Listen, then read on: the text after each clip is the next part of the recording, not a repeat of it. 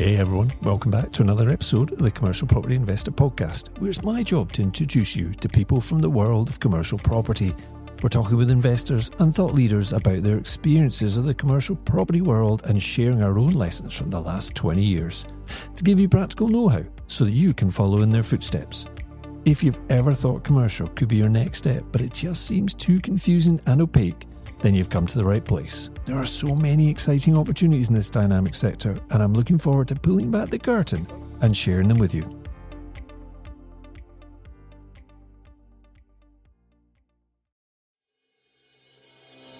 Welcome to the Commercial Property Investor Podcast, and I'm your host, Jerry Alexander. This show is all about commercial property investing for the private investor. Whether you're just getting started or scaling up your portfolio, through interviews, tips and lessons learned along the way, we want to give you the inspiration, knowledge and confidence to enjoy this great cash flowing strategy. Hello, hello. Thanks for joining me here on the Commercial Property Investor Podcast. It looks like we might not be able to get this episode out to you quite as quickly as I hoped, so sorry about that, but it's been a little bit crazy around here right now. We've got two development projects currently taking loads of focus, time, money, resources. The Saltire House project, which you can track on uh, hashtag C P I Saltire, is really close to that first phase completion. So we have uh, nine spaces, business lounge, and of course all the ancillary things like toilets, heating and all that stuff that you have to front load on these projects just about ready. In fact, we've got one or two clients moving in. In fact, on Friday last week, I was on site. Normally, there's maybe two or three works vans. There was eleven works vans, countless cars, and everybody else outside pushing hard to get this project over the line. It does look nice, but there are a few finishing things still to be done in there. But anyway, it's taking my focus off the podcast a little bit. But today, I wanted to do a quick episode about S S A S. That's the pensions. I've spoken about it a few times on the podcast before, but I want to actually talk about our own S S A S pension journey, because I was actually kindly asked by Stephen Gallagher to speak at a S S A S community meeting, and it really got me thinking. I know a reasonable amount about commercial, but not so much about S S A S, and this was a room with people who, some of whom had incredible knowledge about S S A S, but we were quite interested and hungry to know what I knew about commercial. I thought, this is great. So a big shout out to Stephen, who is really working hard to create a great network for those interested in S S A S. His group is called S S A S Scotland. So if you're in the north or anywhere in Scotland, you can have a look on Facebook for that. There are other independent meetings, though, popping up all across the U K, places where S S A S providers and S S A S trustees, that's people who are actually doing the investing themselves, can get together and share ideas, thoughts, best practice, all that sort of thing. Now, I thought it's pretty new to me, and I suspect a few listeners have some really good experience about this, but also a few listeners are thinking about doing that and not quite sure how to do it. So what I thought I would do is periodically update you on things, how they're progressing with us, because actually we've only actually just applied for our S S A S and got it set up relatively recently. So I thought what I'd do is bring you up to speed to where we are right now. And then in the next few months, as things progress, I will do the odd little podcast just to let you know how that journey's going for us. So just a reminder. Number one, small print. I am not an advisor. Bing, bing, bing, bing. I'm not an advisor. So take this with a pinch of salt. Go and speak to the right people. Okay, got that out of the way. So just as a reminder, S S A S stands for Small Self-Administered Scheme, which is a pension fund or a trust that you can organise and set up for yourself, obviously with some experts around you. Now, this might not be available to you in other countries. I appreciate that, but there may be something similar. These um, vehicles, they can have up to eleven trustees or beneficiaries, basically, and they need a sponsoring company, some business that actually provides the kind of the setup, I guess, for the S S A S. So you will need a company to be able to set this kind of thing up. If you're an employee and you don't have a business, this will be difficult. You need a business. But it's really, really interesting. And what can happen with this is you can actually become your own bank, because here's the key thing. That S S A S, that pension, can invest, or should I say lend money to your trading business and to other businesses and buy investments, okay? But the key thing I want to talk about today, which I think was really interesting to see people's reaction to the other night when I was talking, was that Your S A S is generally, or your pension is often viewed as a vehicle that you save money, you part money over and over again as much as you can, so when you come to retirement, now you can draw an income from it. But a challenge for some people is, well, I kind of need an income now. But there's a certain date or age that you need to get to before you can start drawing an income. But the thing is, you have to remember, a S A S was set up so that a normal business, not a property trading business, for instance, but a normal business will put some money away, aside. Directors might put some money aside for pension for the future, but the company is able to use some of that money to reinvest and grow the business. Now, there are rules around that, of course, and the percentage and the amount of the fund that you can put into the business, et cetera, et cetera. But the principle is you can lend money back to your own business. Not all of it. There's lending criteria, da da da da da, lots of small print. But basically, you can become your own bank. So here's the key thing.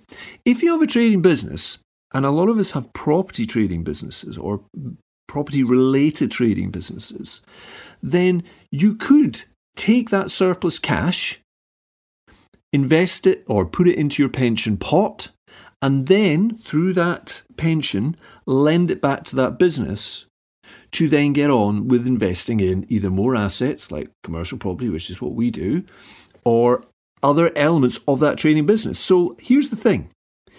If you want to draw an income on that pension pot right now, and some of you might have quite a large pension pot you've built up over time through being employees. You've got lots of different pension pots or one or two large ones. You pool them together because you now have your own business and there's this pot sitting there burning a hole in your pocket. But you're also wondering, how can I generate an income from this just now? Or you may be thinking that's not possible. Well, think about it back to that trading business. Let's say you have an ice cream business and you think to yourself, well, I've put, been putting money in my pension over this time. Now I want to invest in more equipment. I've got this amazing sorbet producing kit that I want to buy because everybody's asking me for lemon sorbet or whatever it is. And you invest in that kit because your pension has, has lent you back some money at market rate. Again, there's lots of little provisos here, but you could eventually effectively be your own bank, lend the money back, invest it in the equipment to grow the business and to generate more income. Well, you can do the same with commercial property. The thing is, it kind of needs to be multi-let. Because when you lend or you, you, this is if you're lending out to buy the asset, you could buy the asset in the S A S, of course. And again, I'm trying, promising myself not to get too technical here because I'm not the best person to advise you. I'm not going to advise you.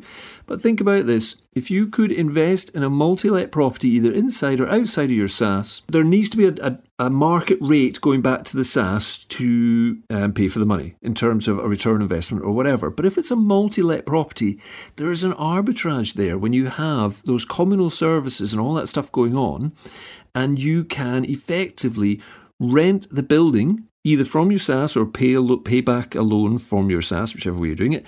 And then the difference between what you're renting the building out to all those multiple tenants and the service costs and what you should be paying back to your S A S, there's a difference. There's a profit there that you could potentially distribute that surplus cash now, not later. So it's just like a traditional business.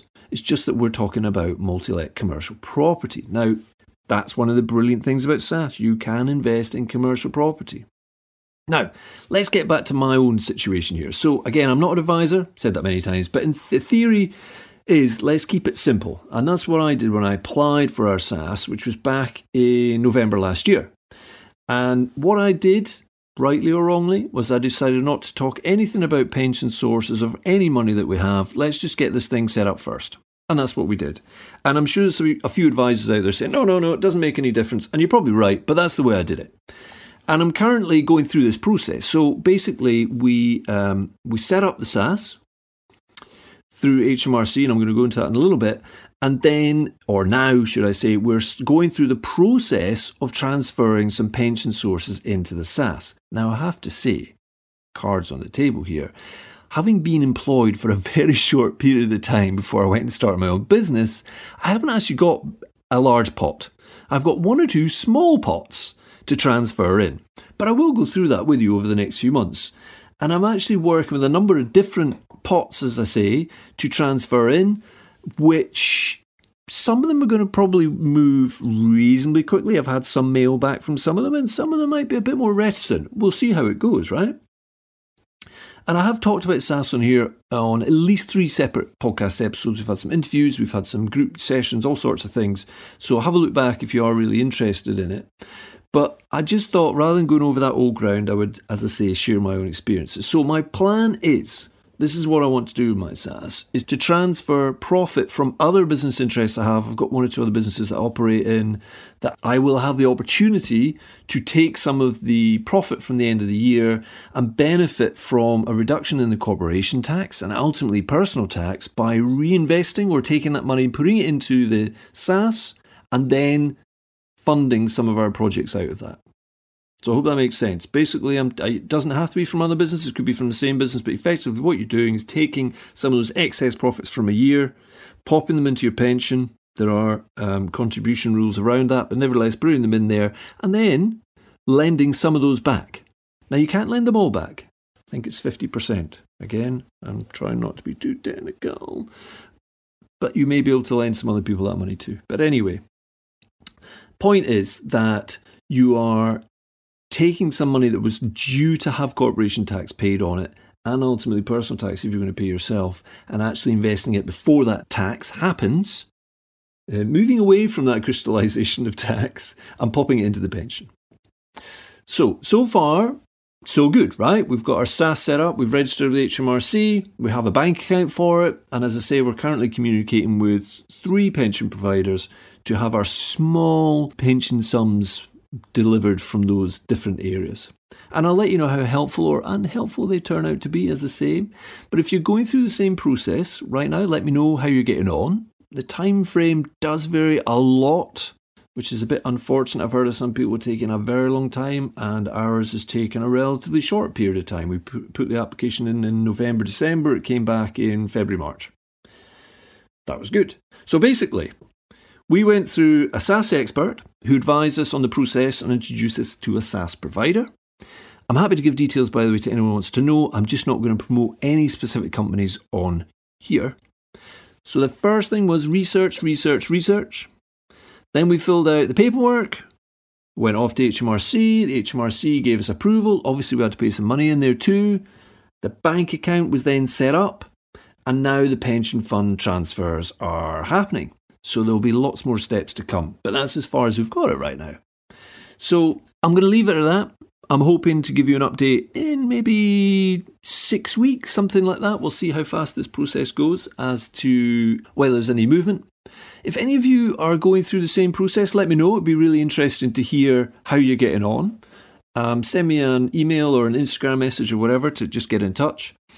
And I've also got some good interviews lined up for you, so don't Um, forget to subscribe to the podcast if you haven't already done so.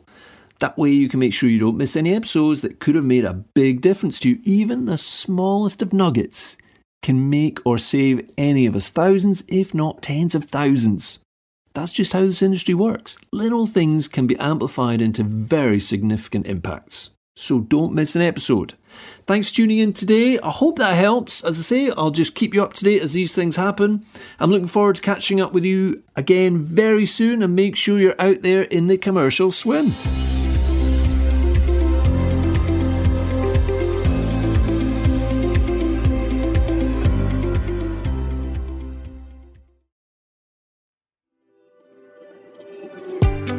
Hi there, I hope you're enjoying the content delivered on the C P I podcast. Even though it's free to listen to, it actually takes quite a bit of time and financial commitment to deliver each and every episode. Did you know that by leaving a positive written review, you, yes, you, will have a direct impact on the visibility of the podcast? And that's really important, because by reaching a wider audience, it helps our team to continually improve the overall content that we deliver to you week after week. For some of you, leaving a review will be second nature, but for others, it might be your first one. Open your podcast app, pick the C P I podcast, and search for previous reviews. And on iTunes in particular, click to look at all of the reviews, and then you'll see an option to leave a written review. Go on, it'll only take two minutes, and it'll really make our day. And we genuinely read every single one of them.